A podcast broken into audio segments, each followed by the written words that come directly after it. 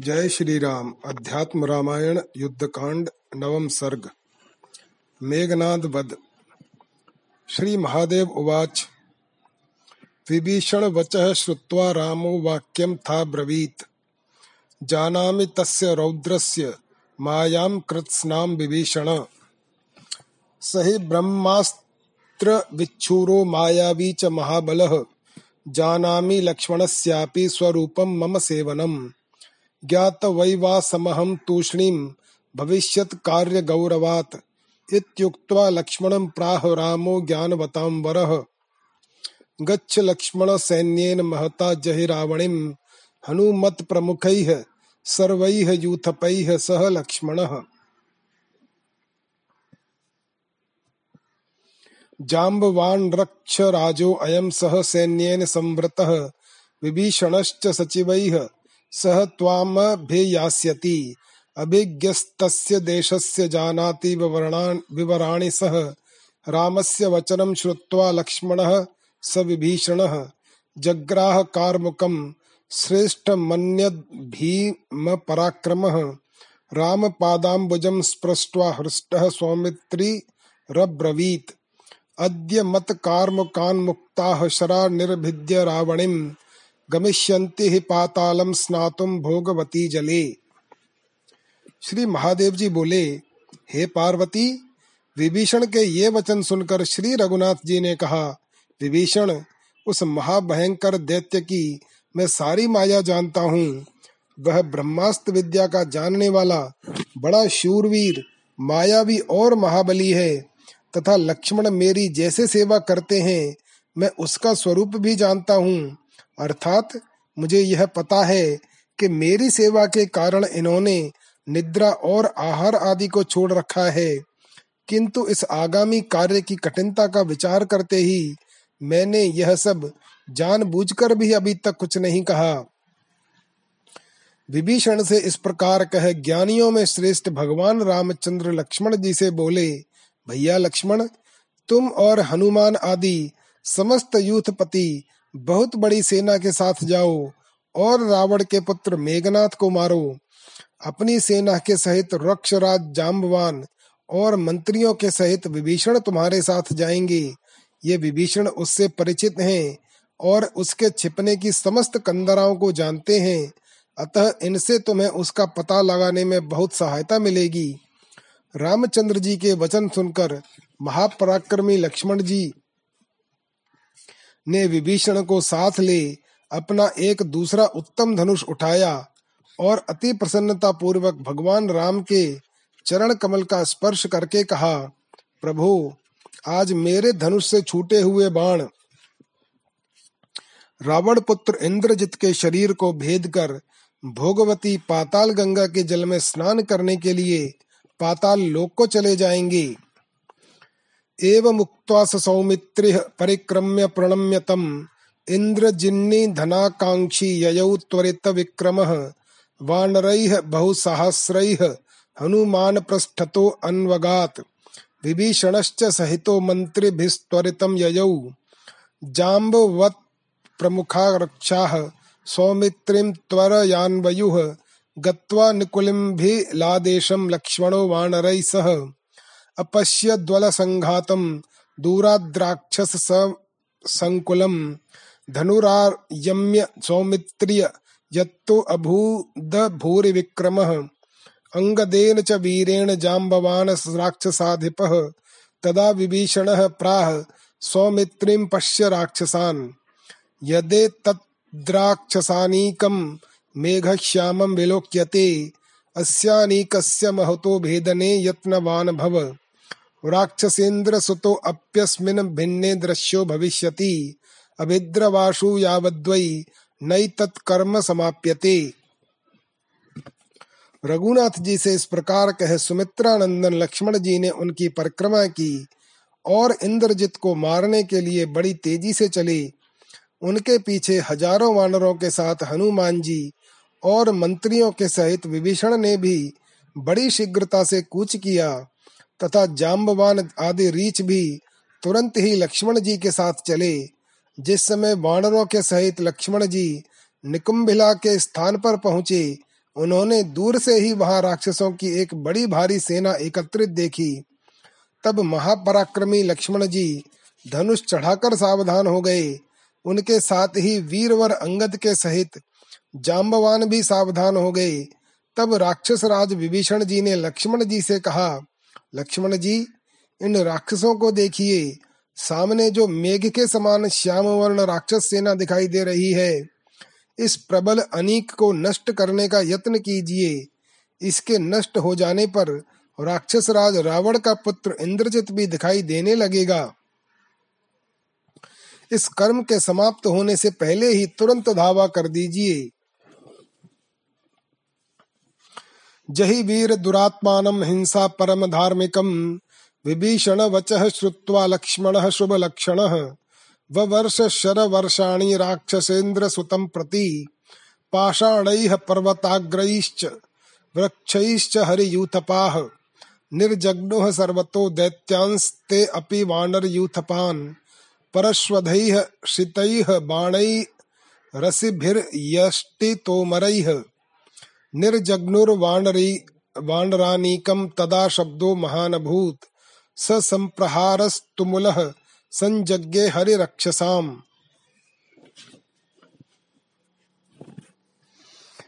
इन्द्रजितस्वबलं सर्वमर्द्यमानं विलोक्य सः निकुम्भिलां च होमं च त्यक्त्वा शीघ्रं विनिर्गतः। रथमारुह्य सदनुः क्रोधेन महता गमत् स सौमित्रिम युद्धाय रणमूर्धनि। हे वीर, इस हिंसा परायण दुरात्मा पापी को आग आप शीघ्र ही मार डालिए। विभीषण के वचन सुनकर शुभ लक्षण लक्ष्मण जी ने राक्षस राजकुमार मेघनाथ की ओर बाण बरसाने आरंभ किए, तथा वानर यूथपति भी सब ओर से पत्थर, पर्वत शिखर और वृक्ष आदि से दैत्यों पर प्रहार करने लगे।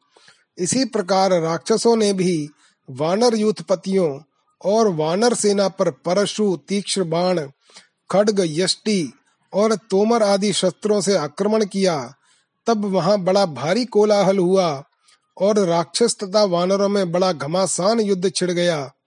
अपनी सेना को इस प्रकार दलित होते देख इंद्रजित निकुंभिला और होम को छोड़कर बाहर आया और तुरंत ही रथ पर चढ़ अत्यंत क्रोध से हाथ में धनुष ले रणभूमि में सामने आया तथा लक्ष्मण जी को युद्ध के लिए ललकारते हुए बोला,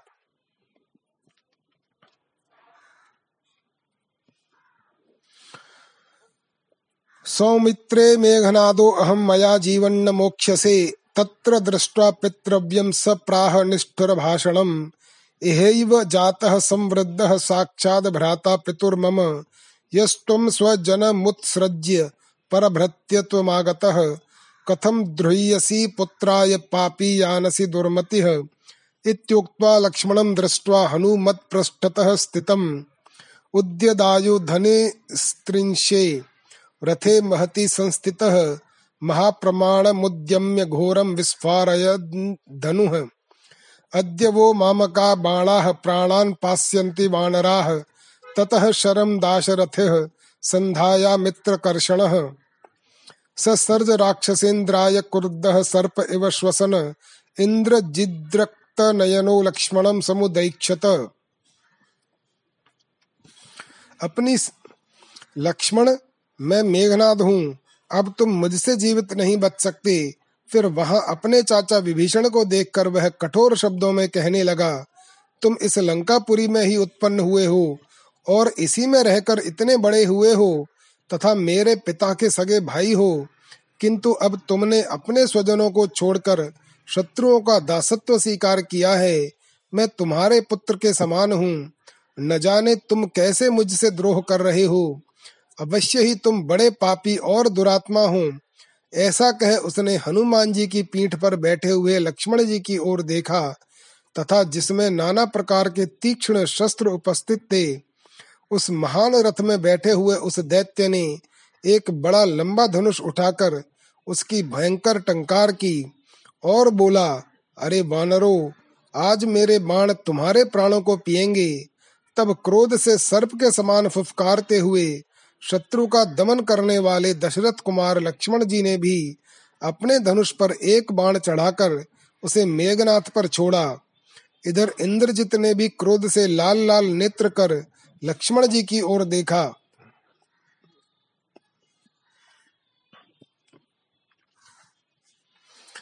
शक्राशने समस्पर्शैर्लक्ष्मणैनाहतः शरैः, मुहूर्तं भवन्मूढः पुनः प्रत्याहृतेन्द्रियः।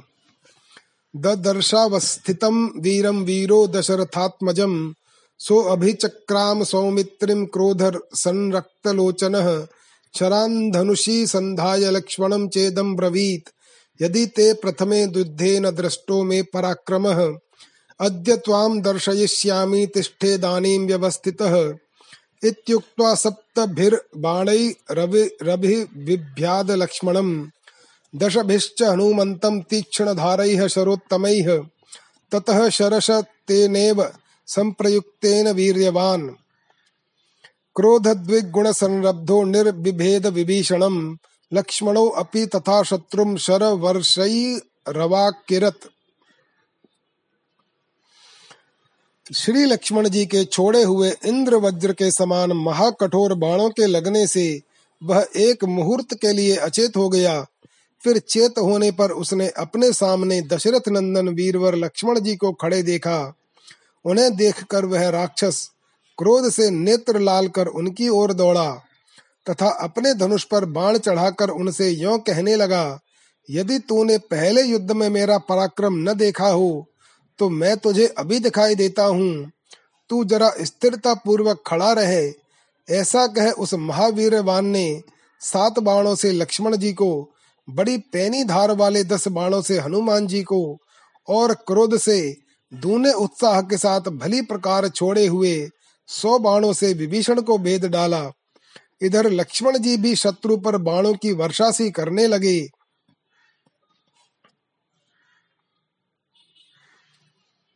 तस्य बाणैः सुसंविधिं कवचम्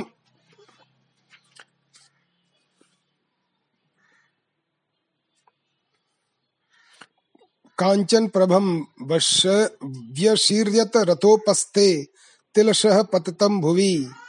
ततः शरसहस्रेण संक्रुद्धो रावणात्मजः।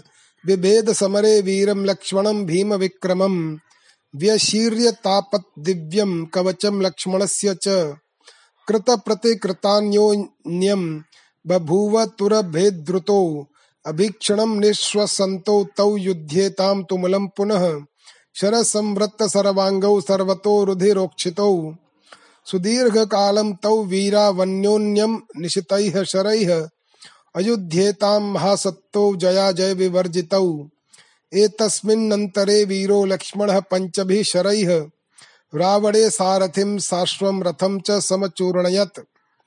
चिच्छेद कार्मुकं तस्य दर्शयन् हस्तलाघवम् सो अन्यत्तु कार्मुकं भद्रं सज्यं चक्रे त्वारन् त्वारन् त्वरान्वितः। तच्चापमपि चिच्छेद लक्ष्मणस्त्रिभिराशुगैः तमेव छिन्नधन्वानं विव्याधानेकसायकैः पुनरन्यत् समादाय कार्मुकं भीमविक्रमः इन्द्रजिल्लक्ष्मणं बाणैः श्रितेरादित्यसन्नभैः बिभेद वानरान् सर्वान् बाणैरापूरयन् दिशः तत ऐन्द्रं समादाय लक्ष्मणो रावण, रावणीं प्रति। उनके बाणों से छिन्न भिन्न होकर मेघनाथ का सुवर्ण की सी आभा वाला कवच तिल तिल होकर रथ के पिछले भाग में गिर पड़ा और फिर वहाँ से पृथ्वी पर जा गिरा। तब रावण कुमार मेघनाद ने संग्राम में अत्यंत क्रोधित हो महापराक्रमी लक्ष्मण जी को हज़ारों बाणों से बींद डाला। इससे लक्ष्मण जी का दिव्य कवच भी छिन्न भिन्न होकर गिर पड़ा। इस प्रकार वे दोनों ही एक दूसरे की क्रिया का प्रतिकार करते हुए आपस में लड़ने लगे। वे दोनों ही बारंबार दीर्घ निश्वास छोड़ते हुए बड़ा घोर युद्ध करने लगे। उनके शरीरों के अंग प्रत्यंग, सब ओर से बाणों से छिन्न भिन्न होकर लोहू लुहान हो गए। वे दोनों महापराक्रमी वीर बड़ी देर तक एक दूसरे पर तीखे तीखे बाण छोड़कर लड़ते रहे। उनमें से किसी की भी जय अथवा पराजय न हुई। इतने में ही वीरवर लक्ष्मण ने पाँच बाण छोड़कर मेघनाथ के सारथी और घोड़ों के सहित रथ को चूर्ण कर डाला और अपने हाथ की सफ़ाई दिखलाते हुए उसका धनुष भी काट डाला। तब मेघनाद ने तुरंत ही दूसरा उत्तम धनुष चढ़ाया। लक्ष्मण जी ने तीन बाणों से उसे भी काट डाला और धनुषहीन हुए उस राक्षस को भी अनेक बाणों से बींध दिया। फिर भीम विक्रम इंद्रजित ने एक और धनुष लेकर सूर्य के समान चमकीले और पैने बाणों से संपूर्ण दिशाओं को व्याप्त करते हुए लक्ष्मण जी तथा समस्त बानरों को भेद डाला। तब लक्ष्मण जी ने इंद्र बाण निकालकर उसे मेघनाथ की ओर लक्ष्य बांधकर धनुष पर चढ़ाया और उस कठोर धनुष को कर्ण पर्यंत खींचकर वीरवर लक्ष्मण जी हृदय में भगवान राम के चरण कमलों का स्मरण करते हुए बोले सन्ध्यायाकृष्य करणान्तं दृढ़ दृढनिष्ठुरम्। उवाच लक्ष्मणो स्मरण राम रामपदाम्बुजम् धर्मात्मा सत्यसन्धश्च रामो दाशरथिर्यदि। त्रिलोक्याम प्रतिद्वन्द्वस्तदेनं जहि रावणिम्। इत्युक्त्वा बाणमाकर्णाद्विकृष्य जिहम् लक्ष्मण समरे, वीर ससर्जेन्द्र जितम प्रति। सशरः सशिरस्त्राणम श्रीमज्ज्वलित कुंडलम प्रमथ्येन्द्रजितः कायात् पातयामास भूतले। ततः प्रमुदिता देवाः कीर्तयन्तो रघुत्तमम्। ववर्षः पुष्पवर्षाणि स्तुवन्तश्च मुमुर्हुः।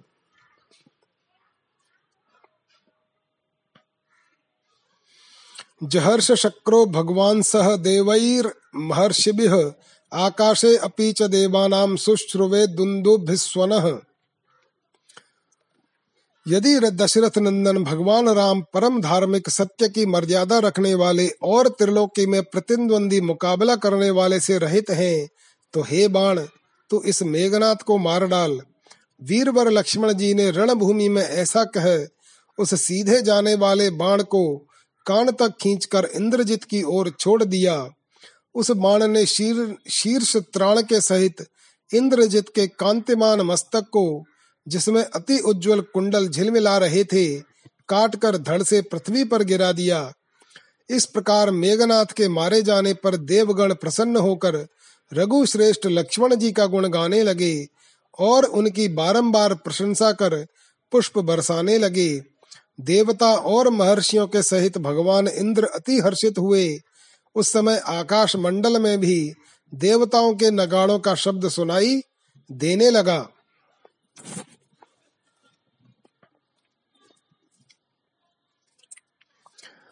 विमलम गगनम चासी चासी स्थिरा भूद्विश्वधारिणी निहतम रावणीम दृष्ट्वा जय जल्प समन्वितः गतश्रमः स सौमित्रिः शङ्खमापूरयन्द्रणे, सिंहनादं ततः कृत्वा जया शब्दं करोद्विभुः तेन नादेन संहृष्टा वानराश्च गतश्रमाः। वानरेन्द्रैश्च सहितः स्तुवद्भिर्हृष्टमानसैः लक्ष्मणः परितुष्टात्मा ददर्शाभ्येत्य राघवम्। हनुमद्राक्षसाभ्यां च सहितो विनयान्वितः। वंदे भ्रातरम रामम ज्येष्ठम नारायणम विभुम त्वत्प्रसादाद्रघु श्रेष्ठ हतो रावणे राहवे। रावण के पुत्र मेघनाथ को मारा गया देख सर्वत्र जय जयकार शब्द भर गया। आकाश निर्मल हो गया और जगत धात्री धरणी स्थिर हो गई। जब लक्ष्मण जी की थकान उतर गई तो उन्होंने शंख बजाकर रणभूमि को गुंजायमान कर दिया और फिर भयंकर सिंहनाद कर अपने धनुष की टंकार की। उस सिंहनाद से समस्त वानरगण अति आनंदित और श्रमहीन हो गए। फिर प्रसन्न चित्त वानर वीरों से प्रशंसित होते हुए श्री लक्ष्मण जी ने उन सबके साथ प्रसन्न मन से श्री रघुनाथ जी के पास आ उनका दर्शन किया। श्री लक्ष्मण जी ने हनुमान और विभीषण के सहित अति विनय पूर्वक अपने ज्येष्ठ भ्राता साक्षात नारायण स्वरूप भगवान राम को प्रणाम कर कहा, हे रघु श्रेष्ठ आपकी कृपा से इंद्रजित युद्ध में मारा गया। श्रुत्वा तल्लक्ष्मणात् भक्त्या तमालिङ्ग्य रघुत्तमः, मूर्धन्यवघ्राय मुदितः सस्नेहमिदं ब्रवीत्।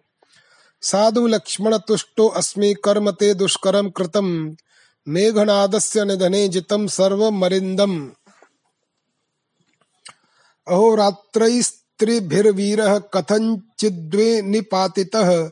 निहसपत्रः क्रतो अस्मद्य निर्यास्यति हि रावणः। पुत्रशोकान् मया योद्धुं तं हनिष्यामि रावणम्। मेघनादं हतं श्रुत्वा लक्ष्मणेन महाबलं। रावणः पतितो भूमौ मूर्छितः पुनरुत्थितः। विललापाति दीनात्मा पुत्रशोकेन रावणः। पुत्रस्य गुणकर्माणि संस्मरन् पर्यदेवयत्। अद्य देवगणाः सर्वे लोकपाला महर्षयः। हतमिन्द्रजितं ज्ञात्वा सुखं स्वप्स्यन्ति निर्भयाः। इत्यादि बहुशः पुत्रलालसो विललापः। ततः परम संक्रुद्धो रावणो राक्षसाधिपः। उवाच राक्षसान् सर्वान् निनाशयेषुराहवे लक्ष्मण जी के ये भक्तिमय वचन सुनकर श्री रघुनाथ जी ने अति प्रसन्न होकर उनका आलिंगन किया और फिर प्रेम पूर्वक सिर सूंघ कर कहा, लक्ष्मण, तुम धन्य हो। मैं तुम्हारे इस कार्य से बहुत संतुष्ट हूँ। आज तुमने बड़ा ही कठिन कार्य किया है। हे शत्रु दमन, इस मेघनाथ के मारे जाने से हमने मानो सभी कुछ जीत लिया। तुमने तीन दिन और तीन रात्रि तक निरंतर संग्राम कर किसी प्रकार उस महान योद्धा को मार डाला। इससे आज तुमने मुझे शत्रुहीन कर दिया। अब पुत्र शोक से व्याकल हुआ रावण मुझसे लड़ने आएगा, सो उसे मैं मार डालूँगा। महाबली मेघनाथ को लक्ष्मण जी द्वारा मारा गया सुन। रावण मूर्छित होकर पृथ्वी पर गिर पड़ा और फिर मूर्छा से उठने पर पुत्र शोक से अत्यंत दीन होकर विलाप करने लगा। पुत्र के गुण और कर्मों का स्मरण कर वह अत्यंत शोक करने लगा। आज समस्त देवता, लोकपाल और महर्षिगण इंद्रजित को मारा गया सुनकर निर्भयता पूर्वक सुख से सोएँगे। इस प्रकार पुत्र की आसक्ति वश वह भांति भांति से विलाप करने लगा। तदनंतर राक्षस राज रावण अत्यंत क्रुद्ध हो अपने शत्रुओं को युद्ध में नष्ट कराने की कामना से समस्त राक्षसों से बातचीत करने लगा।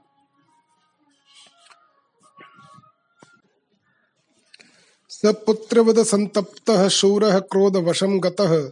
संवीक्ष्य रावणो बुद्धया हंतुम सीतां प्रदुर्द्रुवे खड्गपाणिमथायान्तं क्रुद्धं दृष्ट्वा दशाननम् राक्षसी मध्यगा सीता भयशोका कुला भवत। एतस्मिन्नन्तरे तस्य सचिवो बुद्धिमान् शुचिः। सुपार्श्वो नाम मेधावी रावणं वाक्यं ब्रवीत्। ननु नाम दशग्रीव साक्षाद्वैश्रवणानुजः वेदविद्यावृतस्नातः स्वकर्म परिनिष्ठितः। अनेक गुण संपन्नः कथं स्त्रीवदमिच्छसि। अस्माभिः सहितो युद्धे हत्वा रामं च लक्ष्मणम्। प्राप्स्यसे जानकीं शीघ्रमित्युक्तं स न्यवर्तत ततो दुरात्मा सुहृदा निवेदितं। वचः सुधर्म्यं प्रतिगृह्य। रावणः गृहं जगामाशु शुचा विमूढधीः। पुनः सभां च प्रययौ सुहृदव्रतः फिर शूरवीर रावण पुत्र शोक से व्याकुल हो। अपनी बुद्धि से कुछ सोचकर क्रोध पूर्वक सीता जी को मारने के लिए दौड़ा। अर्थात शोक और क्रोध के कारण वह ऐसे निंद्य कर्म को ही अपना कर्तव्य मान बैठा। रावण को हाथ में खड्ग लिए क्रोध पूर्वक अपनी ओर आता देख। राक्षसियों के बीच में बैठी हुई सीता जी भयभीत हो गईं। इसी समय रावण के सुपार्श्व नामक एक मंत्री ने, जो परम बुद्धिमान, शुद्ध हृदय और विचारवान था, उसने उससे कहा, अहो दशानन, यह क्या है? आप तो साक्षात विश्वस्वानंदन कुबेर जी के छोटे भाई हैं।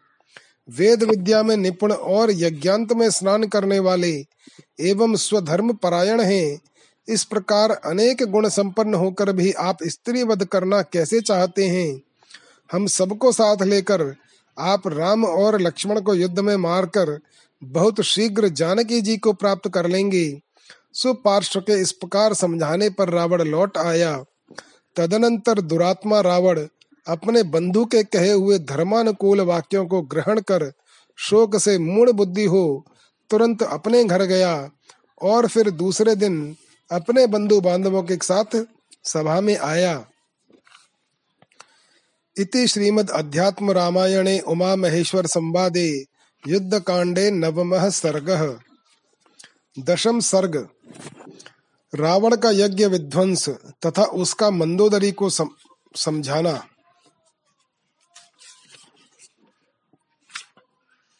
श्री महादेव उवाच। स विचार्य सभा मध्ये राक्षसैः सह मन्त्रिभिः निर्ययौ ये अवशिष्टास्तै राक्षसैः सह राघवम्। शलभः शलभैर्युक्तः प्रज्वलन्तमिवानलम्। ततो रामेण निहताः सर्वे ते राक्षसा युधि। स्वयं रामेण निहस्तस्तीक्ष्णबाणेन वक्षसि, व्यथितस्त्वरितं लंकां प्रविवेश दशानन। श्री महादेव जी बोले, हे पार्वती, फिर रावण सभा में अपने राक्षस मंत्रियों के साथ विचार कर। पतंग जिस प्रकार अन्य अन्य पतंगों के साथ प्रज्वलित अग्नि पर गिरता है, उसी प्रकार बचे कुछे राक्षसों को लेकर रघुनाथ जी के पास चला, किंतु श्री रामचंद्र जी ने उन समस्त राक्षसों को युद्ध में मार डाला और स्वयं रावण भी हृदय में भगवान राम का तीक्ष्ण बाण लगने से व्याकुल हो, तुरंत लंका में लौट आया।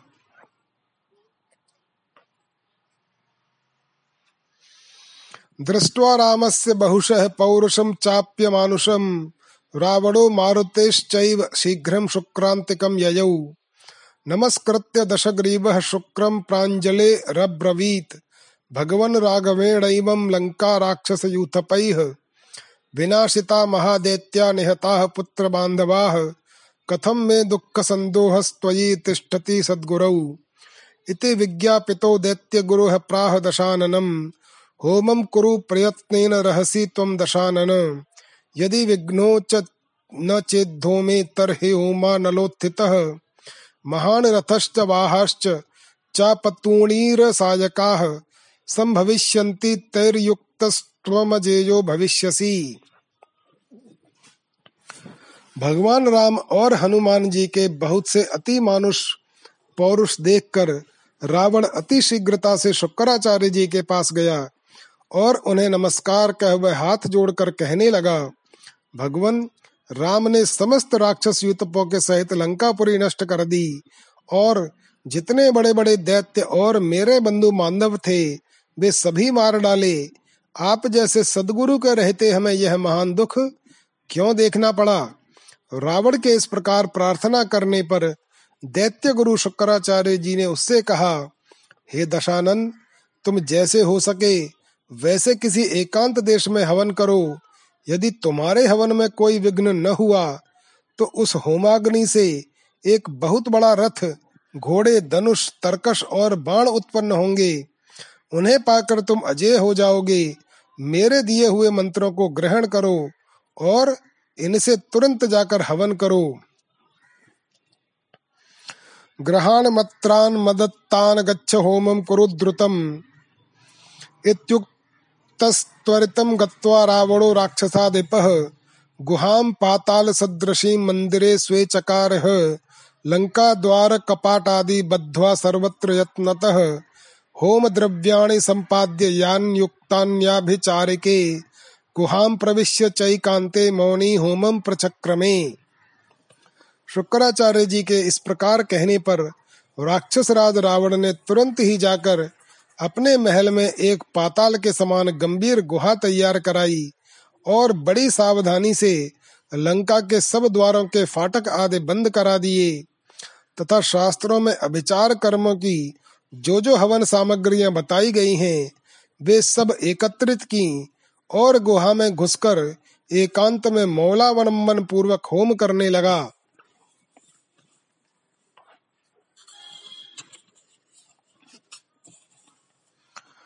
उत्थितं धूममालोक्य महान्तं रावणानुजः। रामाय दर्शयामास होम धूमं भयाकुलः। पश्य राम दशग्रीवो होमं कर्तुं समारभत।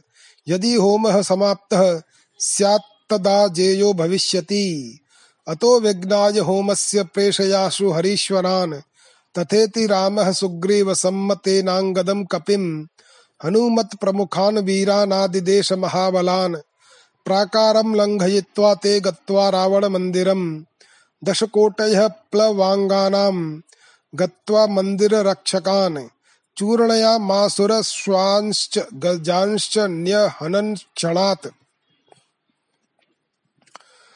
तब रावण के छोटे भाई विभीषण ने बड़ा भारी धुआँ उठते देख, अति भयभीत हो उसे श्री रामचंद्र जी को दिखाया और कहा, हे राम, देखिए दशशीष ने हवन करना आरंभ किया है। यदि यह हवन निर्विघ्न समाप्त हो गया तो वह अजय हो जाएगा। अतः इसमें विघ्न डालने के लिए शीघ्र ही वानर सेनापतियों को भेजिए। तब रघुनाथ जी ने अच्छा कहकर सुग्रीव की सम्मति से कपिवर अंगद और हनुमान आदि महाबलवान वानर वीरों को आज्ञा दी। वे सब नगर के परकोटे को लांघ कर रावण के महल पर पहुँचे। इन दस करोड़ वानरों ने वहाँ पहुंचकर महल के द्वारपालों को चूर्ण कर डाला और एक क्षण में ही बहुत से घोड़ों तथा हाथियों का संहार कर दिया। ततश्च सरमा नाम प्रभाते हस्त संज्ञया विभीषणस्य भार्या सा होम स्थानम सूचयत। गुहापि धान पाषाण मगंध पाद चूर्णयित्वा महासत्त्वः प्रविवेश गुहा गुहाम्, महागुहाम्। दृष्ट्वा दशाननं तत्र मीलिताक्षं दृढासनम् ततो अङ्गदाज्ञया सर्वे वानरा विवेशुर्द्रुतम् तत्र कोलाहलं चक्रुस्ताडयन्तश्च सेवकान्। सम्भारांश्चिक्षिपुस्तस्य होमकुण्डे समन्ततः। श्रुवमाच्छिद्य हस्ताच्च रावणस्य बलादृशा। तेनैव सञ्जघानाशु हनुमान प्लवगाग्रणीः घनन्ति दन्तैश्च काष्ठैश्च वानरास्तमितस्ततः। न जहो रावणो ध्यानं हतो अपि विजि विजिगीषया। परवेश्यान्तः पुरे वेश्य वेश्मन्यङ्गदो वेगवत्तरः। समानयत् केशबन्धे धृत्वा मन्दोदरीं शुभाम्। इस प्रकार लंका में रात भर बड़ा भारी कोलाहल मचा रहा। प्रातः काल होते ही विभीषण की भार्या शर्मा ने हाथ के संकेत से होम स्थान बता दिया। गुहा को ढकने के लिए उसके मुख पर रखे हुए पत्थर को महापराक्रमी अंगद पैर की ठोकर से चूर चूर कर उस महाकंदरा में घुस गए। वहाँ उन्होंने रावण को नेत्र मूंदे, दृढ़ आसन लगाए बैठे देखा। तदनंतर अंगद जी की आज्ञा से समस्त वानरगण उस उस गुहा में घुस गए। गुहा में घुसकर वे सेवकों को पीटने और बड़ा भारी कोलाहल करने लगे, तथा जहाँ तहां रखी हुई यज्ञ सामग्री को उन्होंने हवन कुंड में डाल दिया। वानराग्रणी हनुमान जी ने अति रोष पूर्वक बलात् रावण के हाथ से सुरवा छीन कर उसी से उस पर आघात किया। वानरगण रावण पर इधर उधर से दांतों और लकड़ियों से प्रहार कर रहे थे, किंतु उसने विजय की कामना से इस प्रकार आहत होने पर भी अपना ध्यान नहीं छोड़ा। अब अत्यंत वेगवान अंगद जी अंतपुर में जाकर तुरंत ही शुभ लक्षणा मंदोदरी को चोटी पकड़कर ले आए।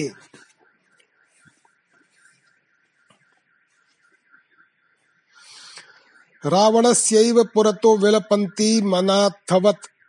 विददाराङ्गदस्तस्याः कञ्चुकं रत्नभूषितम्। मुक्ता विमुक्ताः पतिताः समन्ताद्रत्नसञ्चयैः। श्रोणिसूत्रं निपतितं त्रुटितं रत्नचित्रितं क्रटिप्रदेशाद्विस्त्रस्ता नीवीतस्यैव पश्यतः। भूषणानि च सर्वाणि पतितानि समन्ततः। देवगन्धर्व कन्याश्च नीता हृष्टैः प्लवङ्गमैः। मन्दोदरी रुदो रुरोदाथ रावणस्याग्रतो भृशम् क्रोशन्ति करुणं दीना जगाद दशकन्धरम् निर्लज्जो असि परेरैवं केशपाशे विकृष्यते। भार्या तवैव पुरतः किं जुहोषि लज्जसे। हन्यते पश्यतो यस्य भार्या पापैश्च शत्रुभिः। मर्तव्यम तेन तत्रैव जीवितान् मरणं वरम्। हा मेघनाद ते माता क्लिश्यते बत वानरैः त्वयि जीवति मे दुःखं मीदृशं च कथं भवेत्। भार्या लज्जा च संत्यक्ता भर्त्रा में जीविताशया। और रावण के सामने ही उन्होंने अनाथ के समान विलाप करती हुई मंदोदरी की रत्न जड़ित कुंचुकी, यानी चोली फाड़ डाली। उसके मोती टूट टूट कर रत्न समूह के सहित सब और बिखर गए। और इसी प्रकार मंदोदरी की रत्न जड़ित करधनी भी टूटकर पृथ्वी पर गिर पड़ी। रावण के देखते देखते ही उसके अधो वस्त्र का बंधन ढीला पड़कर कटी प्रदेश से खिसक गया और समस्त आभूषण जहाँ तहां गिर गए। ऐसे ही अन्य अन्य वानर गण भी कुतूहल वर्ष देव और गंधर्व आदि की कन्याओं को जो रावण की पत्नियाँ थीं पकड़ लाए। तब मंदोदरी रावण के सामने अत्यंत विलाप करने लगी और करुणावश अति दीन होकर रावण से कहने लगी, अहो, तुम बड़े निर्लज हो। तुम्हारे सामने ही शत्रुगण तुम्हारी भार्या को चोटी पकड़कर खींच रहे हैं और फिर भी तुम हवन कर रहे हो। क्या तुम्हें लज्जा नहीं आती? जिसकी भार्या को उसी के सामने पापी शत्रुगण मारते हो, उसे तो वहीं मर जाना चाहिए। उसके जीने से तो मरना ही अच्छा है। हा मेघनाथ आज तेरी माता वानरों के हाथों में पड़कर क्लेश पा रही है। बेटा, तेरे जीते रहने पर मुझे यह दुख क्यों देखना पड़ता? मेरे पति ने तो अपना जीवन बचाने के लिए अपनी स्त्री और लज्जा से भी मुख मोड़ लिया है। श्रुत्वा तद्येवितं राजा मन्दोदर्या दशाननः। उत्तस्थौ खड्गमादाय त्यज देवीमिति ब्रुवन्। जगानाङ्गदं व्यग्रह कटिदेशे दशाननः। तदोत्सृज्य यजुः सर्वे विन्ध्वंस्य हवनं महत्। राम पार्श्वमुपागम्य तस्तु सर्वे प्रहर्षिताः। रावणस्तु ततो भार्यामुवाच। परे सान्त्वयन् दैवाधीनमिदं भद्रे जीवता किं न दृश्यते। त्यज शोकं विलक्, विशालाक्षी। ज्ञानमालम्ब्य निश्चितम्। अज्ञानप्रभवः शोकः शोको ज्ञानविनाशकृत्। अज्ञानप्रभव वाहन्धीः शरीरादिष्वनात्मसु तन्मूलः पुत्रदारादिसम्बन्धः संसृतिस्ततः हर्षशोक भयक्रोध लोभ मोहस्प्रहादयः। मंदोदरी का यह विलाप सुनकर राक्षस राज रावण हाथ में खड्ग लेकर, अरे देवी को छोड़ो, यो कहता हुआ उठा। रावण ने उठते ही अंगद जी की कमर में प्रहार किया। तब समस्त वानर गण उसका महायज्ञ विध्वंस कर वहाँ से चल दिए। और सबके सब अति प्रसन्न हो रघुनाथ जी के पास आ उपस्थित हुए। तब रावण अपनी भार्या मंदोदरी को ढाढ़स बढ़ाते हुए बोला, हे कल्याणी, ये सुख दुख आदि देव के अधीन है। जीता हुआ प्राणी क्या नहीं देखता? अतः हे विशाल नयनी, इस निश्चित ज्ञान का आश्रय कर तुम शोक छोड़ दो। शोक अज्ञान से होता है और वह ज्ञान को नष्ट कर देता है। शरीर आदि अनात्म पदार्थों में भी अहम बुद्धि से, अहम बुद्धि भी अज्ञान से ही होती है। इस मिथ्या अहंकार के कारण ही पुत्र, स्त्री आदि का संबंध होता है और इन संबंधों में आस्था होने से ही जन्म मरण रूप संसार तथा हर्ष, शोक, भय, क्रोध, लोभ, मोह और स्प्रहा आदि होते हैं।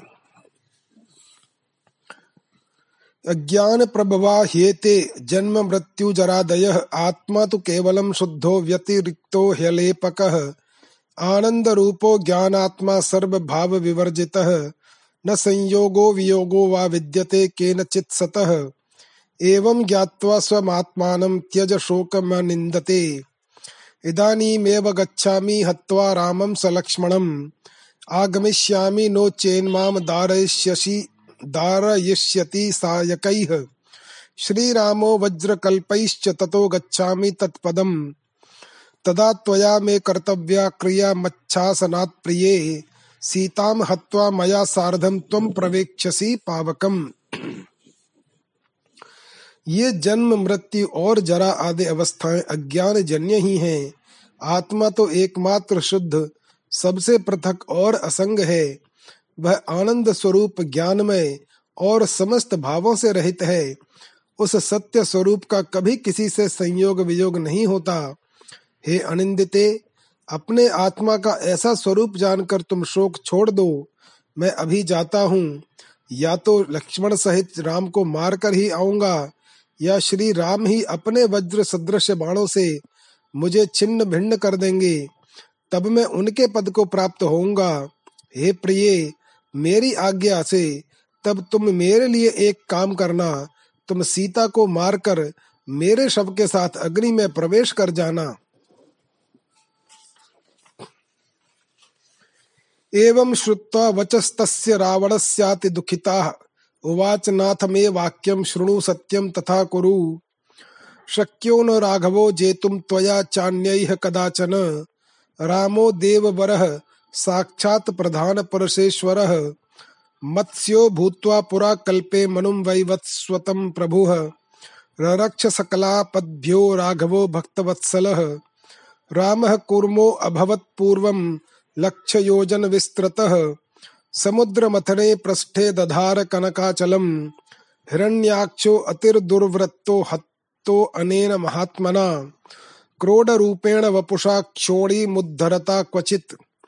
त्रिलोककण्टकं दैत्यं हिरण्यकशिपुं पुरा हतवान्नारसिंहेन वपुषा रघुनन्दनः विक्रमैस्त्रिभिरेवासो बलिं बद्ध्वा जगत्त्रयम् आक्रम्यादात् सुरेन्द्राय भृत्याय रघुसत्तमः राक्षसाः क्षत्रियाकारा जाता भूमेर्भरावहाः तान् हत्वा बहुशो रामो भुवं जित्वा ह्यदान्मुनेः स एव साम्प्रतं जातो रघुवंशे परात्परः, भवदर्थे रघुश्रेष्ठो मानुषत्वमुपागतः। रावण के ये वचन सुनकर मंदोदरी ने अति दुखित होकर कहा, प्रभु, मैं आपसे ठीक ठीक बात कहती हूँ, आप उसे सुनकर वैसा ही कीजिए। राम तुमसे अथवा और किसी भी से भी कभी नहीं जीते जा सकते। देवादिदेव भगवान राम साक्षात प्रकृति और पुरुष के नियामक है। भक्त वत्सल रघुनाथ जी ने ही कल्प के आरंभ में मत्स्य रूप होकर वैवस्वत मनु की समस्त आपत्तियों से रक्षा की थी।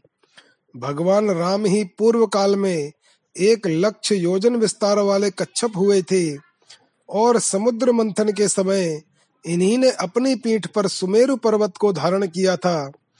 किसी समय वराह रूप धारण कर पृथ्वी का उद्धार करते समय इन्हीं महात्मा ने महादुराचारी हिरणाक्ष दैत्य को मारा था। इन्हीं रघुनंदन ने ही नरसिंह शरीर से त्रिलोकी के कंटक रूप हिरण्य कशिपु दैत्य को मारा था और इन्हीं रघुश्रेष्ठ ने वानम, वामन अवतार में बलि को बांधकर संपूर्ण त्रिलोकी को तीन ही पगों से मापकर अपने सेवक इंद्र को दे दिया था, जिस समय राक्षस गण क्षत्रिय रूप से उत्पन्न होकर पृथ्वी के भार रूप हुए, तब इन्हीं ने परशुराम रूप से उन्हें कई बार संग्राम में मारा और पृथ्वी को जीतकर उसे कश्यप मुनि को दे दिया। इस समय वे ही परात्पर प्रभु। रघुवंश में राम रूप से अवतीर्ण होकर आपके लिए मनुष्य रूप हुए हैं। तस्य भार्या किमर्थम वा हृता सीता वनाद्वलात्? मम पुत्र विनाशार्थम स्वस्यापि निधनाय च। इतः परम वा वैदेहीं प्रेषयस्व रघुत्तमे। विभीषणाय राज्यं तु दत्त्वा गच्छामहे वनम् मन्दोदरी वचः श्रुत्वा रावणो वाक्यं ब्रवीत्। कथम भद्रे रणे पुत्रान् भ्रातृन् राक्षसमण्डलम्। घातयित्वा राघवेण जीवामि वनगोचरः। रामेण सह योत्स्यामि रामबाणैः सुशीघ्रगैः। विदार्यमाणो यास्यामि तद्विष्णोः परं पदम्। जानामि राघवं विष्णुं लक्ष्मीं, जानामि जानकीम् ज्ञात्वैव जानकी सीता, मया नीता वनाद्वलात्। रामेण निधनं प्राप्य यास्यामीति परं पदम्। विमुच्य त्वाम तु संसाराद गमिष्यामि सह प्रिये। परानंदमयी शुद्धा सेव्यते या मुमुक्षुभिः ताम गतिम तो गमिष्यामि हतो रामेण संयोगे। प्रक्षाल्य कल्मषाणीह मुक्तिम यास्यामि दुर्लभाम। क्लेशादि पंच कतरंग युक्तम ब्रह्माढयम दारात्मजाप्त धन बंधु झषाभियुक्तम। और वान लाभ निज रोष मन जंग, मनंग जालम संसार सागर मतीत्य हरिम ब्रजामी आपने उनकी स्त्री सीता को मेरे पुत्र के नाश के लिए और अपने भी मौत बुलाने के लिए भला बलात् तपोवन से क्यों चुरा लिया? आप अब भी जानकी को रघुनाथ जी के पास भेज दीजिए, फिर विभीषण को राज्य देकर हम वन को चलेंगे। मंदोदरी के वचन सुनकर रावण बोला, अरे भद्रे, युद्ध में रघुनाथ जी से अपने पुत्र, भ्राता और राक्षस समूह का नाश कराकर भला मैं वनवासी होकर कैसे जीवन काट सकता हूँ? अब तो मैं भी राम के साथ युद्ध करूँगा और उनके शीघ्रगामी बाणों से विद्ध होकर उन विष्णु भगवान के परम धाम को जाऊँगा। मैं राम को साक्षात विष्णु और जानकी को भगवती लक्ष्मी जानता हूँ और यह जानकर ही कि राम के हाथ से मरकर उनका परम पद प्राप्त करूँगा। मैं जनक नंदिनी सीता को बलात् तपोवन से ले आया था। हे प्रिय, अब मैं तुम्हें छोड़कर अपने अन्य अन्य राक्षस वीरों के साथ संसार से कूच करूँगा। और मुमुक्षुगण, जिस परमानंदमयी विशुद्ध गति का सेवन करते हैं, संग्राम में भगवान राम के हाथ से मरकर मैं उसी गति को प्राप्त करूँगा। इस प्रकार अपने समस्त पाप पुंज का प्रक्षालन कर मैं दुर्लभ मोक्ष पद प्राप्त करूँगा, जिसमें अविद्या, अस्मिता, राग, द्वेष और अभिनिवेश नामक पाँच क्लेश ही तरंगे हैं, भ्रम ही भंवरे हैं। स्त्री, पुत्र, स्वजन, विभव और बंधु आदि मत्स्य हैं। अपना क्रोध ही बड़वानल है, तथा जिसके भीतर काम रूपी जाल फैला हुआ है, उस संसार सागर को पार कर मैं अब श्री हरि के निकट जाऊँगा। इति श्रीमद अध्यात्म रामायणे उमा महेश्वर संवादे, युद्ध कांडे दशम सर्ग।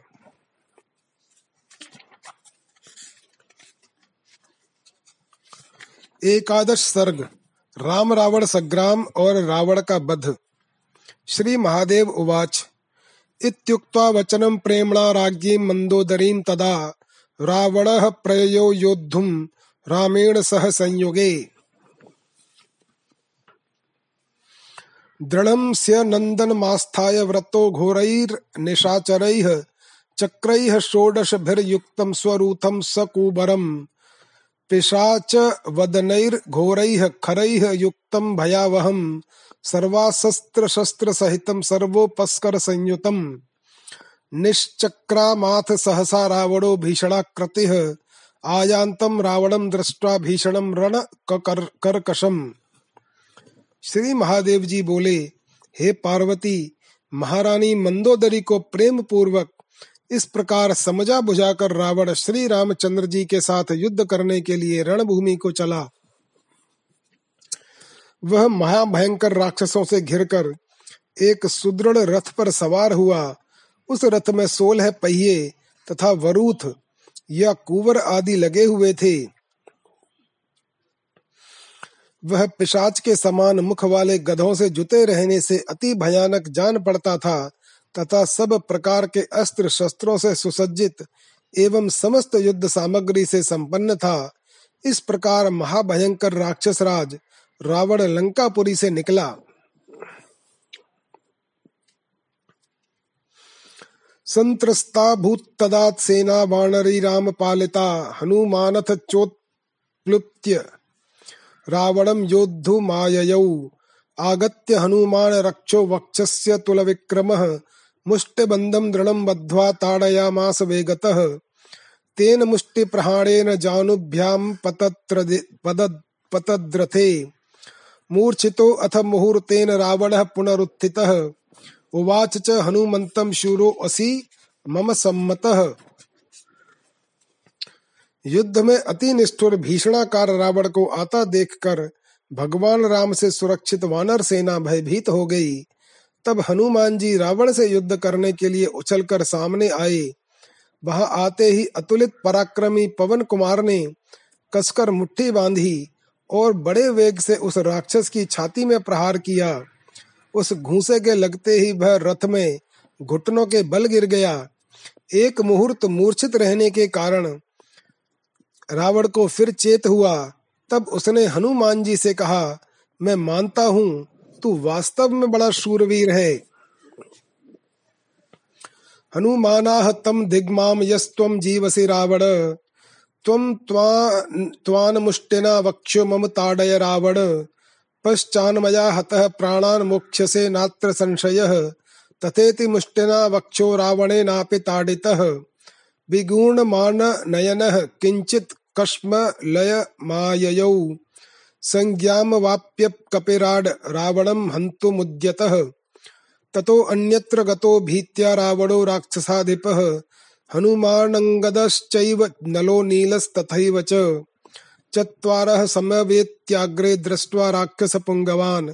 अग्निवर्णं तथा सर्परोमाणं खड्गरोमकम् तथा वृश्चिकरोमाणं निर्जग्नुः क्रमशो असुरान्।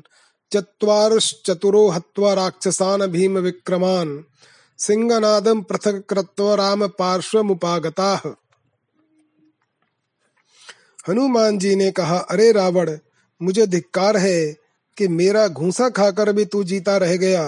अच्छा अब तू मेरी छाती में घूसा मार, फिर मेरा घूसा लगने पर तू प्राण छोड़ देगा, इसमें संदेह नहीं।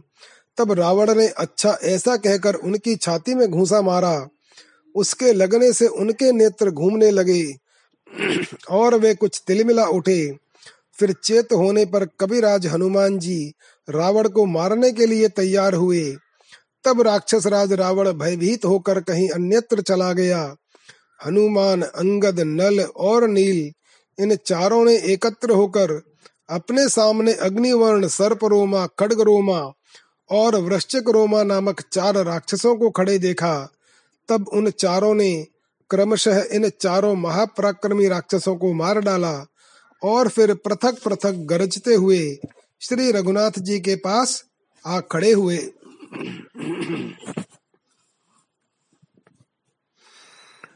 ततः क्रुद्धो दशग्रीवः सन्दश्य दश दशनच्छदम्।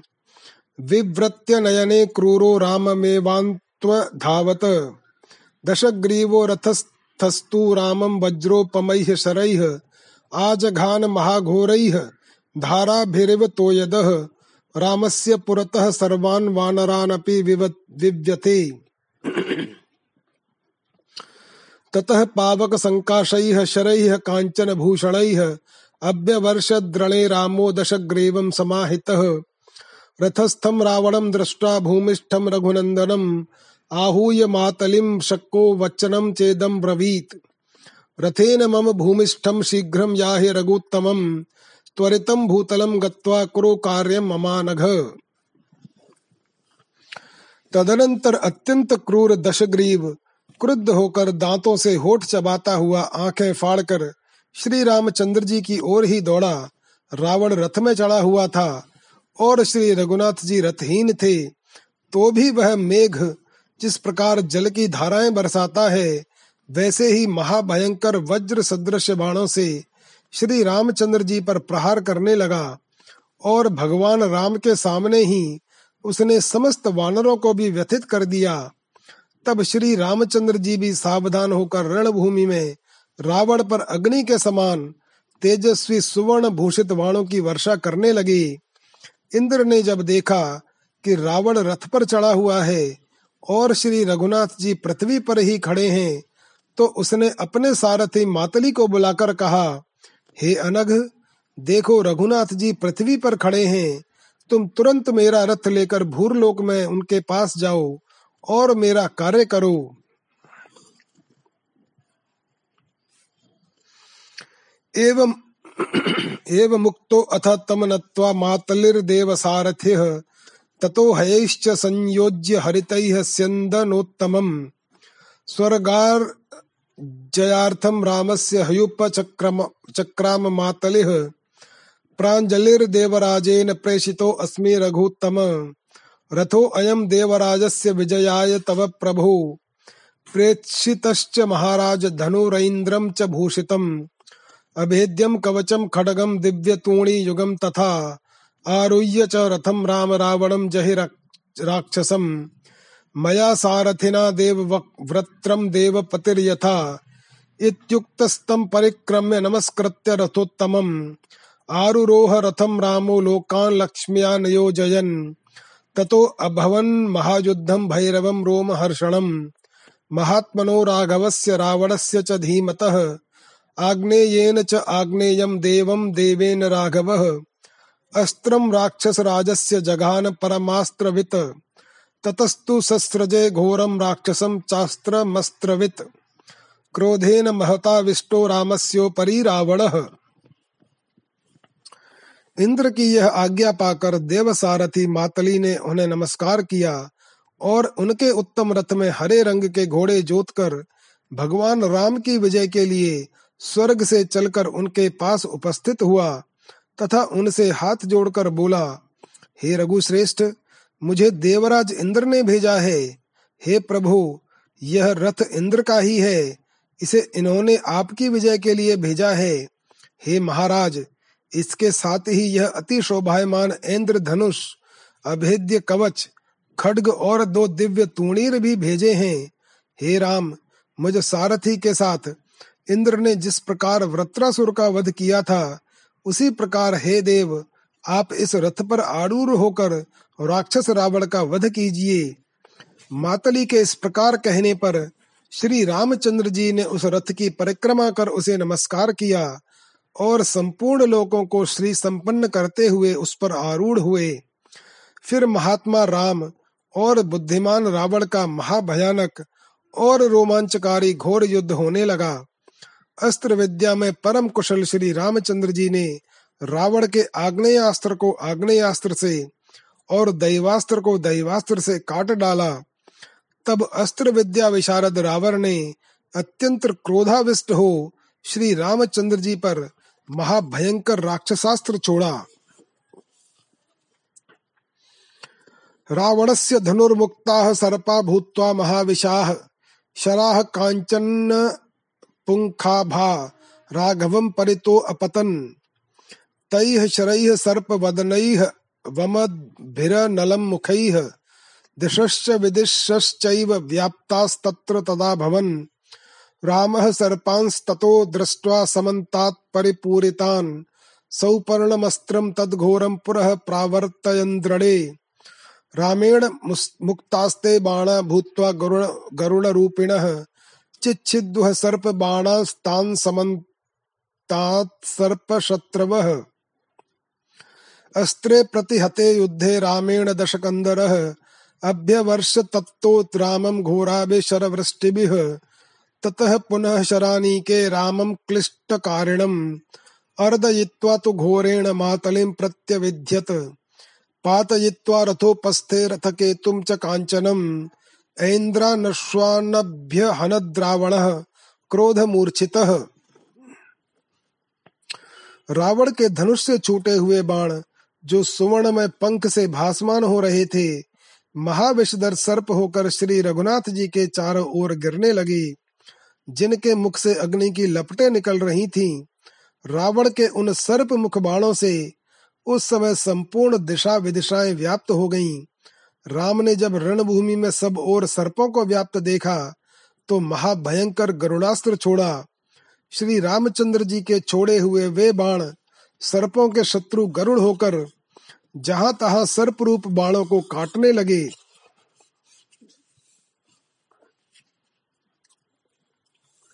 इस प्रकार भगवान राम द्वारा अपने शत्रु को नष्ट हुआ देख रावण ने उनके ऊपर भयंकर बाण वर्षा की। और फिर लीला विहारी भगवान राम को अति तीव्र बाणावली से पीड़ित कर मातली को वेद डाला। इतना ही नहीं, क्रोध से उन्मत्त हुए रावण ने रथ की सुवर्णमयी ध्वजा काटकर उसके पृष्ठ भाग पर गिरा दी और इंद्र के घोड़ों को भी हताहत कर दिया।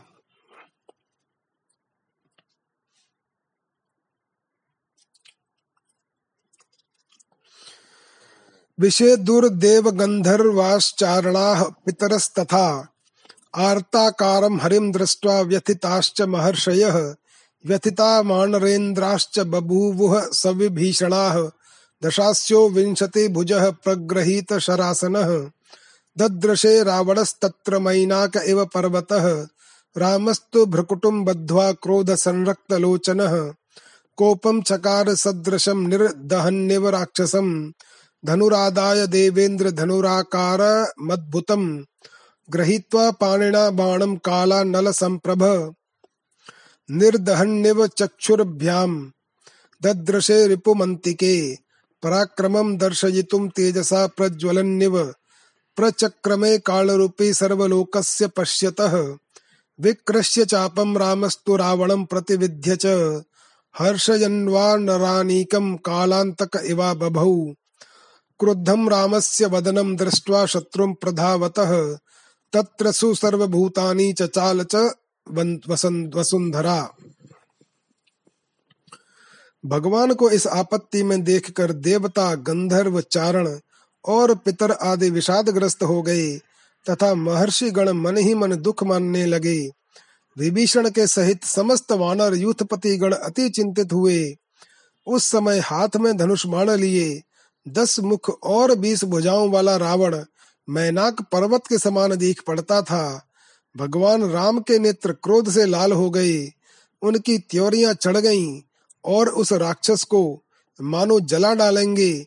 ऐसा क्रोध करते हुए उन्होंने इंद्र धनुष के समान एक विचित्र धनुष उठाया तथा हाथ में एक कालाग्नि के समान तेजो में बाण लेकर अपने नेत्रों से समीपवर्ती शत्रु की ओर इस प्रकार निहारा मानो भस्म कर देंगे। काल रूपी भगवान राम ने अपने तेज से प्रज्वलित से हो संपूर्ण लोकों के सामने अपना पराक्रम दिखाना आरंभ किया। उन्होंने अपना धनुष खींचकर रावण को बींद डाला और वे संपूर्ण वानर सेना को आनंदित करते हुए लोकांतहारी काल के समान सुशोभित होने लगे। शत्रु पर धावा करते हुए भगवान राम का क्रोध युक्त मुख देखकर समस्त प्राणी भयभीत हो गए और पृथ्वी डगमगाने लगी।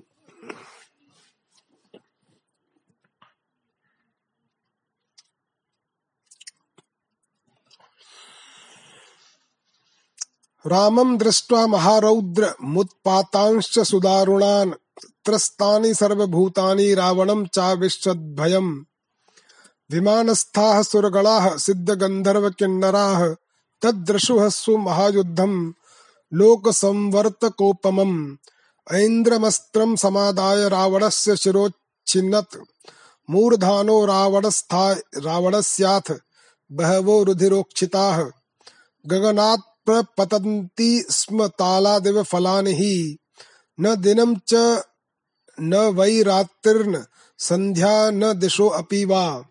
प्रकाशन्ते न तद्रूपम दृश्यते तत्र संगरे। राम को अति रौद्र रूप और इन दारुण उत्पातों को देखकर समस्त जीवों में त्रास छा गया और रावण के अंतकरण में भी आतंक समा गया। उस समय देवता, सिद्ध, गंधर्व और किन्नरगण विमानों पर चढ़े हुए संसार के महाप्रलय के समान इस घोर युद्ध को देख रहे थे। इसी बीच में श्री रामचंद्र जी ने ऐन्द्रास्त्र छोड़कर रावण के सिर काट डाले। तब रावण के बहुत से सिर रुधिर से लथपथ हो आकाश मंडल से इस प्रकार गिरने लगे, जैसे ताल वृक्ष से उसके फल गिरते हैं। उस समय दिन, रात, संध्या अथवा दिशाएँ आधे कुछ भी स्पष्ट नहीं जान पड़ती थीं, तथा उस संग्राम भूमि में रावण का रूप भी दिखाई नहीं देता था। केवल कटे हुए सिर ही दिख पड़ते थे। ततो रामो बभूवाथ विस्मयाविष्टमानसः शतमेकोत्तरं छिन्नं शिरसां चैकवर्चसाम् न चैव रावणः शान्तो दृश्यते जीवितक्षयात्। ततः सर्वास्त्र विद्धीर कौसल्यानंद वर्धन अस्त्रैश्च बहुभिर्युक्तश्चिन्तयामास राघवः। यैह यैह बाणैः हता दैत्या महासत्त्वपराक्रमाः। त एते निष्फलं याता रावणस्य निपातने इति चिन्ताकुले रामे समीपस्थो विभीषणः। तब तो श्री रामचंद्र जी को बड़ा ही विस्मय हुआ। वे सोचने लगे, मैंने समान तेज संपन्न 101 सिर काटे हैं, फिर भी रावण प्राण नाश से शांत हुआ दिखाई नहीं देता। तब अनेक अस्त्रों से युक्त सर्वास्त्र विशारद धीर वीर कौशल्यानंदन रघुनाथ जी ने विचारा, मैंने जिन जिन बाणों से बड़े बड़े तेजस्वी और पराक्रमी दैत्यों को मारा था, इस रावण का वध करने में वे सभी निष्फल हो गए उवाच राघवम वाक्यम ब्रह्म दत्तवरो ह्यसौ विच्छिन्ना बाहवो अप्यस्य विच्छिन्नानि शिरांसि च उत्पत्स्यन्ति पुनः शीघ्रमित्याह भगवानजः। नाभिदेशे अमृतं तस्य कुण्डलाकार संस्थितम् तच्छोषयानलास्त्रेण तस्य मृत्युस्ततो भवेत्। विभीषण वचः श्रुत्वा रामः शीघ्र पराक्रमः पावकास्त्रेण संयोज्य नाभिं बिव्याध राक्षसः अनन्तरं च चिच्छेद शिरांसि च महाबलः। बाहुनपि च संरब्धो रावणस्य रघुत्तमः। ततो घोरां महाशक्तिमादाय विभीषण वधार्थाय चिक्षेप क्रोध विव्वलः चिच्छेद राघवो बाणैस्तां हेम भूषितैः भगवान राम को इस प्रकार चिंताग्रस्त देख उनके पास खड़े हुए विभीषण ने कहा, भगवान, ब्रह्मा जी ने इसे एक वर दिया था। उन्होंने कहा था कि इसकी भुजाएँ और सिर बारंबार काट दिए जाने पर भी फिर तुरंत नए उत्पन्न हो जाएँगे। इसके नाभि देश में कुंडलाकार से अमृत रखा हुआ है। उसे आप आग्नेयास्त्र से सुखा डालिए, तभी इसकी मृत्यु हो जाएगी। विभीषण के वचन सुनकर शीघ्र पराक्रमी भगवान राम ने अपने धनुष पर आग्नेयास्त्र चढ़ाकर उस राक्षस की नाभि में मारा और फिर महाबली रघुनाथ जी ने क्रोधित होकर उसके सिर और भुजाएँ काट डाले। इस पर रावण ने अत्यंत क्रोधातुर हो विभीषण को मारने के लिए एक महाभयानक शक्ति छोड़ी। किंतु रघुनाथ जी ने उसे तुरंत ही स्वर्ण मंडित तीक्ष्ण बाणों से काट डाला।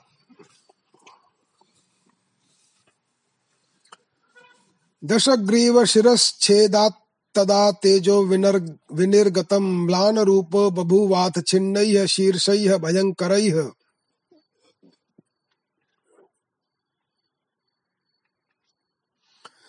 एकेन मुख्य शिरसा बाहुभ्याम रावणो बभौ। रावणस्तु पुनः क्रुद्धो नाना शस्त्रास्त्र वृष्टिभिः ववर्ष रामं तं रामस्तथा बाणैः ववर्ष च। ततो युद्धम भूत घोरम तुमुलम रोम हर्षणम। रावण के सिर काटे जाने से उसका तेज निकल गया और वह उन भयंकर सिरों के कट जाने से विरूप दिखाई देने लगा।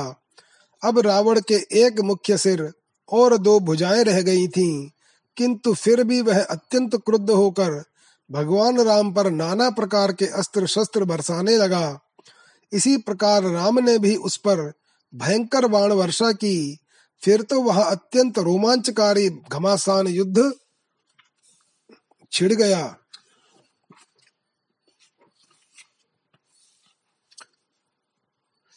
अथ संस्मारयामास मातली राघवम तदा विसृज्यास्त्रं बधायास्य ब्राह्मं शीघ्रं रघुत्तम। विनाशकालः प्रथितो यः सुरैः सो अद्य वर्तते। उत्तमांगम न चैतस्य छेत्तव्यम राघव त्वया। नैव शीर्ष्णि प्रभो वध्यो वध्य एव हि मर्मणि। ततः संस्मारितो रामस्तेन वाक्येन मातलेह जग्राह स शरम दीप्तम निःश्वसन्तमिवोरगम्। यस्य पार्श्वे तु पवनः फले भास्कर पावकौ शरीरमाकाशमयं गौरवे मेरुमन्दरौ। पर्वस्वपि च विन्यस्तालोकपाला महौजसः जाज्वल्यमानं वपुषा भातं भास्करवर्चसा। तमुग्रमस्त्रं लोकानां भयनाशनमद्भुतम्। अभिमन्त्र्य ततो रामस्तं महेशुं महाभुजः। वेदप्रोक्तेन विधिना सन्दधे कार्मुके बली। तस्मिन् सन्धीयमाने तु राघवेण सरोत्तमे, सर्वभूतानि वित्रेषुश्चचाल च वसुन्धरा। स संक्रुद्धो भ्रशमान्य कार्मुकम, चिक्षेप परमया परमायत्तस्तमस्त्रं मर्मघातिनम्। स वज्र इव दुर्धर्षो वज्रपाणे विसर्जितः। कृतांत एव घोरास्यो न्यपतद्रावणोरसि। स निमग्नो महाघोरः शरीरान्तकरः परः। पिबेद हृदयं तूर्णं रावणस्य महात्मनः। रावणस्याहरत् प्राणान् विवेश धरणीतले स शरो रावणं हत्वा रामतूनीरमाविशत् तब मातली ने श्री रामचंद्र जी को स्मरण दिलाया कि हे रघुश्रेष्ठ इसका वध करने के लिए आप शीघ्र ही ब्रह्मास्त्र छोड़िए। देवताओं ने इसके नाश का जो समय निश्चित किया है, वह इस समय वर्तमान है। हे रघुनंदन, आप इसका मस्तक न काटिएगा, क्योंकि, हे प्रभु, यह सिर काटने से नहीं मर सकता, बल्कि हृदय रूप मर्म स्थान के विद्ध होने पर ही इसका अंत हो सकता है। मातली के इन वाक्यों से स्मरण दिलाए जाने पर भगवान राम ने फुफकारते हुए सर्प के समान एक परम तेजस्वी बाण निकाला। उसके पार्श्व भाग में पवन की नौक पर सूर्य और अग्नि की गुरुता भारीपन में सुमेरु और मंदराचल की तथा गांठों में महातेजस्वी लोकपालों की स्थापना की गई थी। एवं उसका स्वरूप आकाशमय था। उसका आकार अत्यंत दैदीप्यमान होने के कारण वह सूर्य के समान प्रकाशमान था। महाबाहु भगवान राम ने संपूर्ण लोकों का भय दूर करने वाले उस अत्यंत उग्र और अद्भुत अस्त्र को धनुर्वेदोक्त विधि से अभिमंत्रित कर अपने धनुष पर चढ़ाया। भगवान राम द्वारा उस उत्तम बाण के चढ़ाए जाने पर समस्त प्राणी भयभीत हो गए और पृथ्वी कांपने लगी। इसी समय उन्होंने अत्यंत क्रुद्ध हो धनुष को भली प्रकार खींच बड़ी सावधानी से वह मर्म घातक बाण रावण पर छोड़ दिया। वह काल के समान अति भयंकर मुख वाला और वज्रपाणी इंद्र द्वारा छोड़े हुए वज्र के समान अति असह्य बाण रावण के वक्ष स्थल में लगा। वह शरीरांतकारी महाभयंकर बाण उस महाकाय रावण के शरीर में घुस गया और उसने तुरंत ही उसका हृदय फाड़ डाला। उसने रावण के प्राणों का अंत कर दिया। और फिर पृथ्वी में घुस गया। इस प्रकार रावण का वध करने के उपरांत वह बाण फिर भगवान राम के तरकश में चला आया।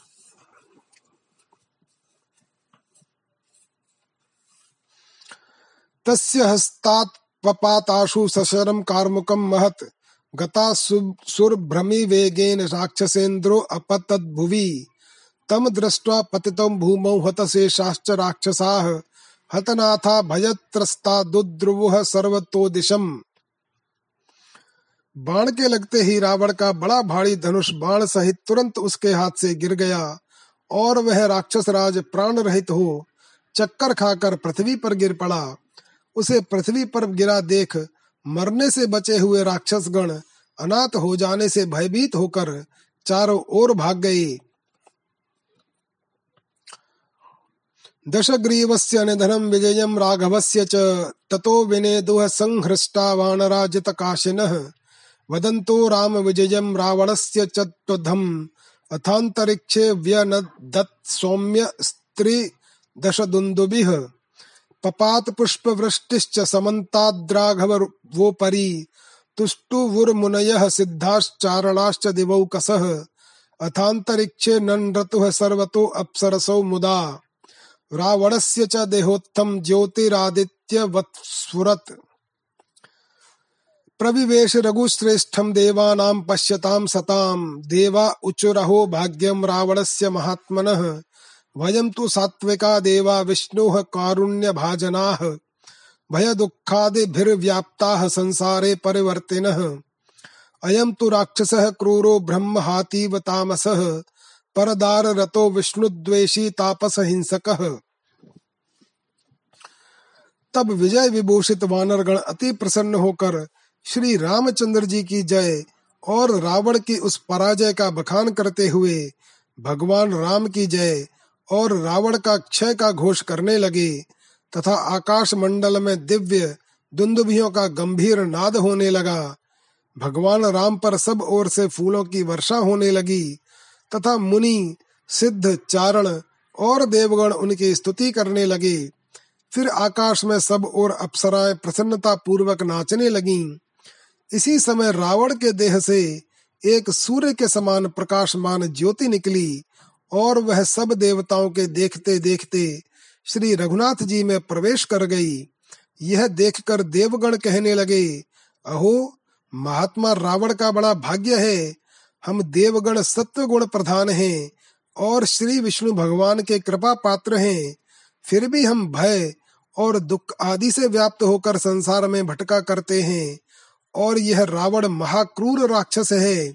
यही नहीं, यह ब्रह्मघाती, अत्यंत तमोगुणी, पर स्त्री परायण भगवत विरोधी और तपस्वियों को पीड़ित करने वाला भी है। किंतु देखो यह सबके देखते देखते भगवान राम में ही लीन हो गया। पश्यत्सु सर्वभूतेषु राममेव प्रविष्टवान्। एवं ब्रुवत्सु देवेषु नारदः प्राह सुस्मितः। शृणुतात्र सुरायूयं धर्मतत्त्वविचक्षणाः। रावणो राघवद्वेषादनिशं हृदि भावयन्। भृत्यैः सह सदा रामचरितं देशसंयुतः। श्रुत्वा रामात् स्वनिधनं भयात् सर्वत्र राघवम्। पश्यन्नु दिनं स्वप्ने राममेवानुपश्यति। क्रोधो अपि रावणस्याशु गुरुबोधाधिको अभवत्। रामेण निहतश्चान्ते निर्धूता राम सायुज्यमेवाप रावणो मुक्त बंधन देवगण के इस प्रकार कहने पर नारद जी ने मुस्कुराते हुए कहा, हे देवगण तुम लोग धर्म के तत्व को भली प्रकार जानने वाले हो। अतः इस विषय में मेरा मत सुनो।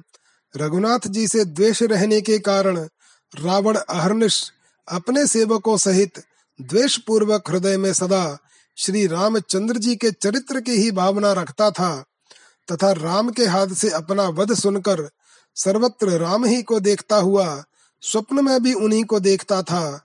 इस प्रकार रावण का क्रोध भी उसके लिए गुरु के उपदेश से कहीं अधिक उपयोगी हुआ। अंत में स्वयं भगवान राम के हाथ से मारे जाने के कारण उसके समस्त पाप धुल गए। अतः बंधनहीन हो जाने से उसने राम में सायुज्य मोक्ष प्राप्त किया। पापिष्ठो वा दुरात्मा पर धन पर दारेशु सक्तो यदि स्या नित्यम स्नेहाद भयाद्वा रघुकुल तिलकम भाव भावयन संपरेतः। भूत्वा शुद्धांतरंगो भवशत जनिता नैक दोषैः विमुक्तः। सद्यो रामस्य विष्णोः सुरवण विनुतम याति वैकुंठ माध्यम हत्वा युद्धे दशास्यम त्रिभुवन विषम वाम हस्तेन चापम भूमौ विष्टभ्य तिष्ठन्नितर करधृतम भ्रामयन् बाणमेकम् आरक्तोपान्तनेत्रः शरदलित वपुः सूर्यकोटिप्रकाशो वीरश्रीबन्धुरागस्त्रिदशपतिनुतः पातु माम वीर राम यद्यपि कोई पुरुष पहले का महापापी, दुराचारी तथा परधन और पर स्त्री में भी आसक्त हो, तथापि यदि नित्य प्रति प्रेम से अथवा भय से रघुकुल तिलक भगवान राम का चिंतन करता हुआ प्राण त्याग करता है तो वह शुद्ध चित्त होकर सैकड़ों जन्म के उपार्जित नाना दुखों से छूटकर शीघ्र ही विष्णु स्वरूप भगवान राम के देवेंद्र वंदित आदि स्थान वैकुंठ लोक को चला जाता है, जो त्रिलोकी के कंटक स्वरूप रावण को युद्ध में मारकर अपने बाएँ हाथ से धनुष को पृथ्वी पर टेके हुए खड़े हैं तथा दूसरे हाथ में एक बाण लेकर उसे घुमा रहे हैं, जिनके नेत्रों के उपांत भाग कुछ लाल हो रहे हैं। बाणों से छिन्न भिन्न हुआ शरीर करोड़ों सूर्यों के समान प्रकाशित हो रहा है, और उन्नत देह वीर श्री से सुशोभित है। वे देवराज इंद्र द्वारा वंदित वीरवर राम, मेरी रक्षा करें। इति श्रीमद् अध्यात्म रामायणे उमा महेश्वर संवादे युद्ध कांडे एकादश सर्ग। जय श्री राम।